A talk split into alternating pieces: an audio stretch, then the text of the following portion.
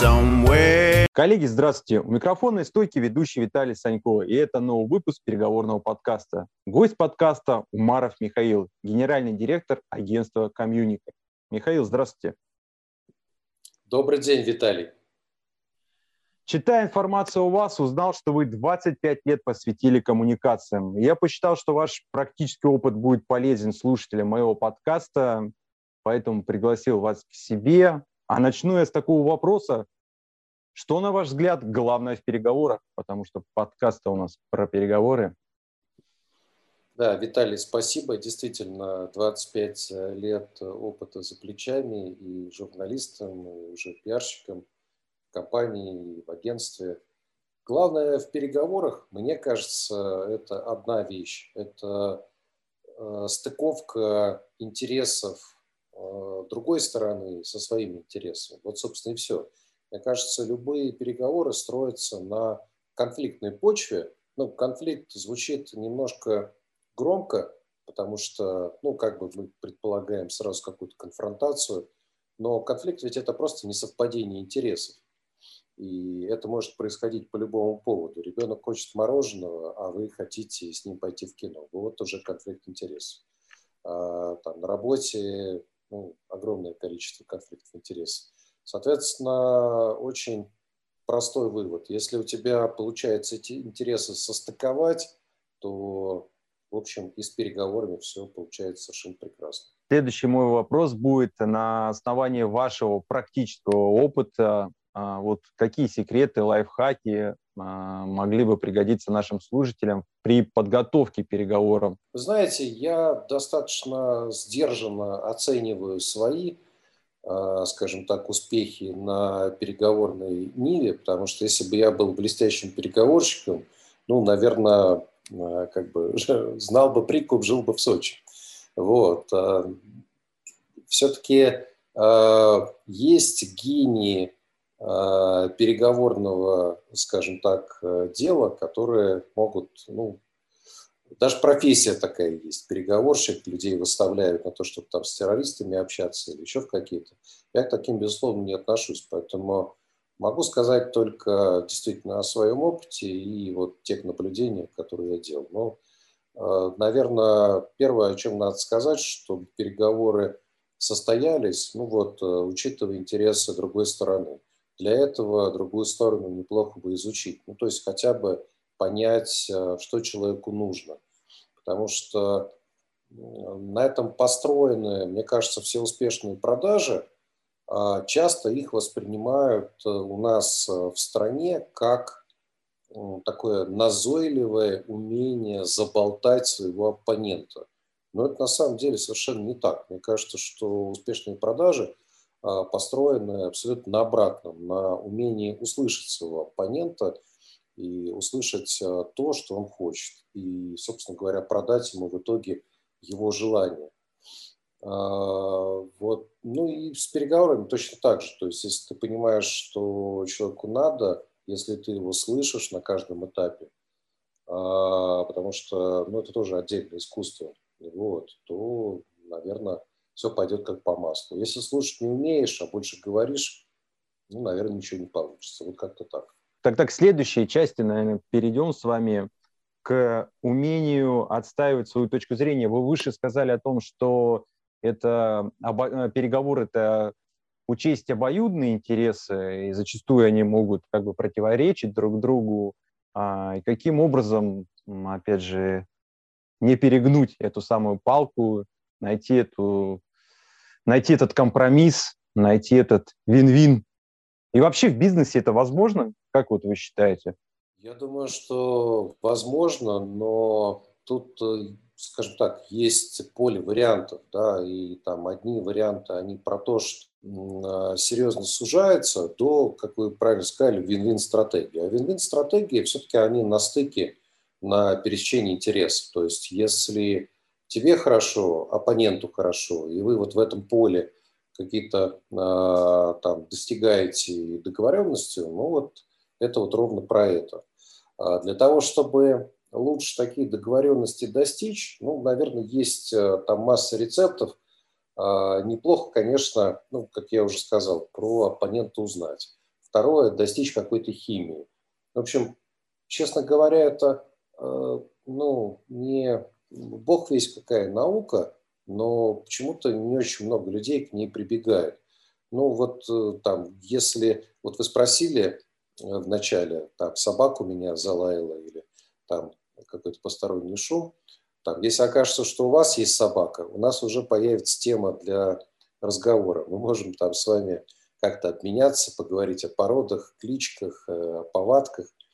И это прям большая тема. Кто-то там про детей, кто-то как э, там человек провел майский или отпуск, а, или, или что-то еще вот такой вот, э, в принципе... А кто-то, как мы с вами, работает майский, потому что любит свое дело. В данном случае сейчас майские праздники, мы с вами записываем подкаст. Да, да, да. Ну, то есть даже минимальный интерес, э, но желательно искренний к своему оппоненту, но что создает ту самую химию, э, на основе которой сближение гораздо проще достигается.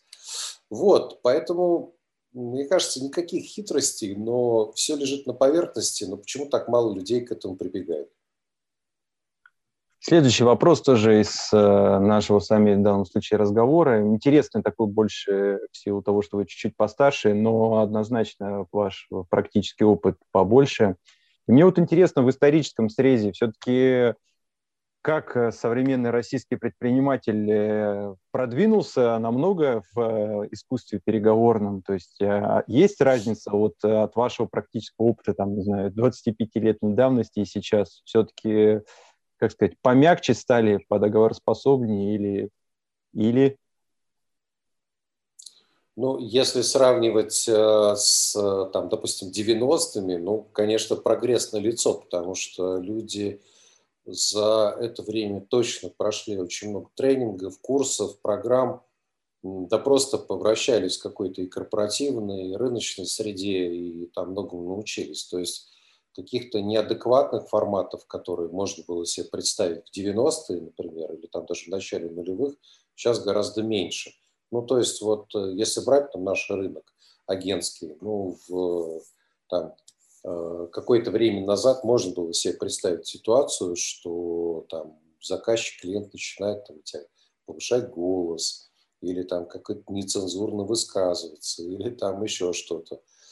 Но ну, я вот с таким, к счастью, не сталкивался, потому что это такой очень специфичный опыт, но про такие вещи слышал и, там, от своих коллег по рынку, сотрудников Томели.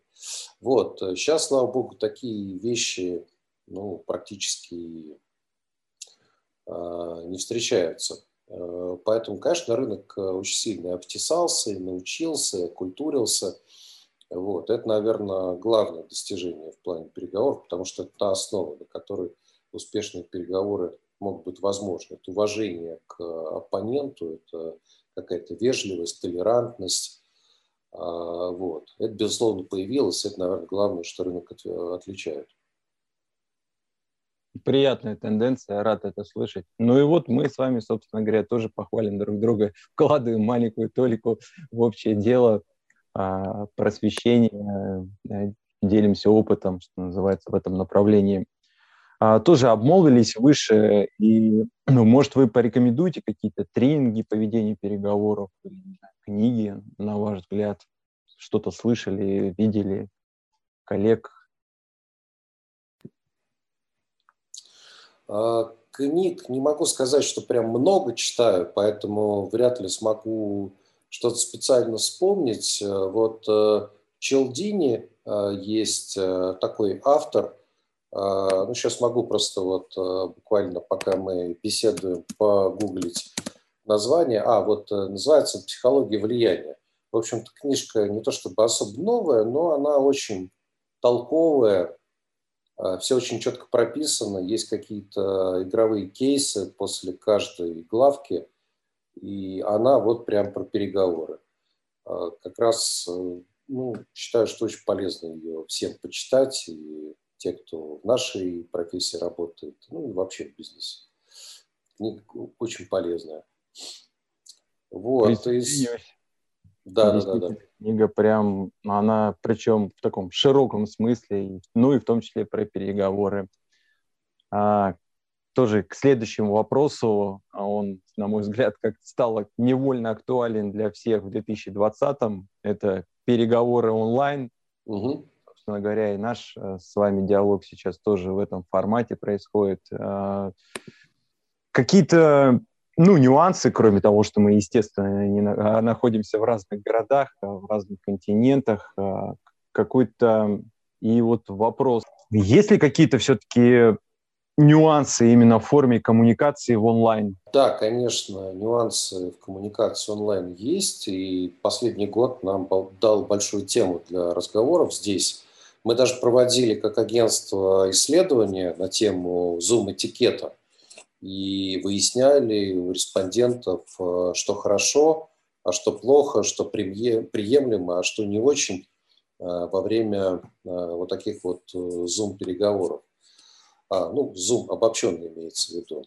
На первых местах по неприемлемости стоят опоздания. То есть если мы привыкли, что на офлайн переговоры все-таки допустимо опоздать ну, там, 5 10 до 15 минут это, в общем-то, возможно, то в онлайне это, ну, скажем так, абсолютно неприемлемая вещь, которую люди не готовы как-то терпеть. Ну и вот если бы я бы к вам опоздал, наверное, ну, вы видите, что я пришел минуту в минуту, и, в общем, в этом нет ничего сложного, потому что, ну, мы просто нажимаем кнопку, где бы мы ни находились, соответственно, нам не надо никаких там в пробках стоять, из метро выходить и так далее. Поэтому, когда человек в зуме опаздывает на какое-то существенное время, об этом не предупреждает, ну, как-то воспринимается все-таки как какое-то неуважение к своему оппоненту. И это вот вещь, которую э, называют как неприемлемую. Неприемлемо в зуме питаться, то есть э, там, пить какие-то напитки, там, воду, чай, абсолютно нормально к этому люди относятся, а вот э, там поставить миску с супом или там с курицей, ну как-то это воспринимается не очень.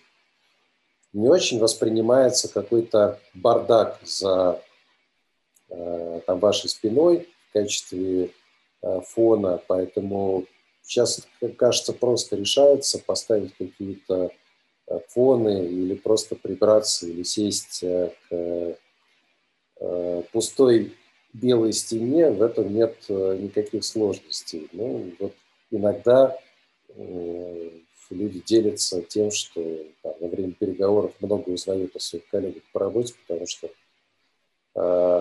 ну, попадает в кадр все что угодно. И убранство, и домашние животные, и там, э, члены семьи, бог знает что, которые могут там дефилировать в трусах, например, с утра. Вот. И, и люди бывают, что э, там забывают выключить экран и начинают там, заниматься какими-то вещами, ну, делать маникюр или там еще что-то. Тоже такие кейсы я слышал. Вот, соответственно, это не очень нам всем нравится.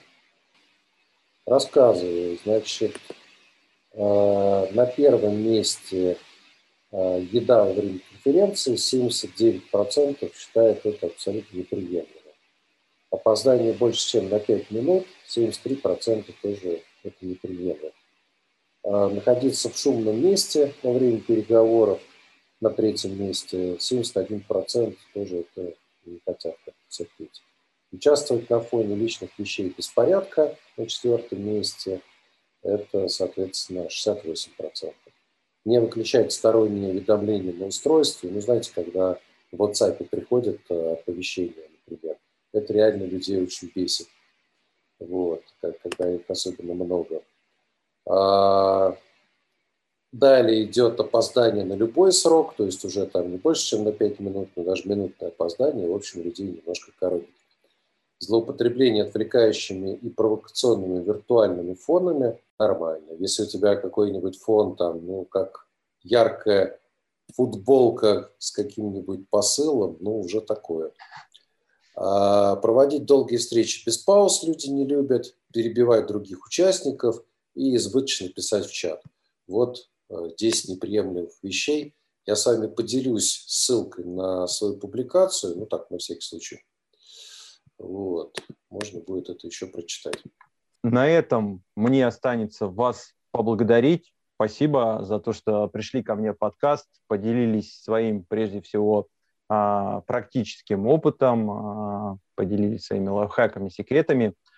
А к вам же, уважаемые слушатели, я традиционно обращаюсь с просьбой, ставьте лайки, пишите комментарии, пишите свои пожелания, кого бы вы хотели еще меня гостем в подкасте. И традиционное услышимся.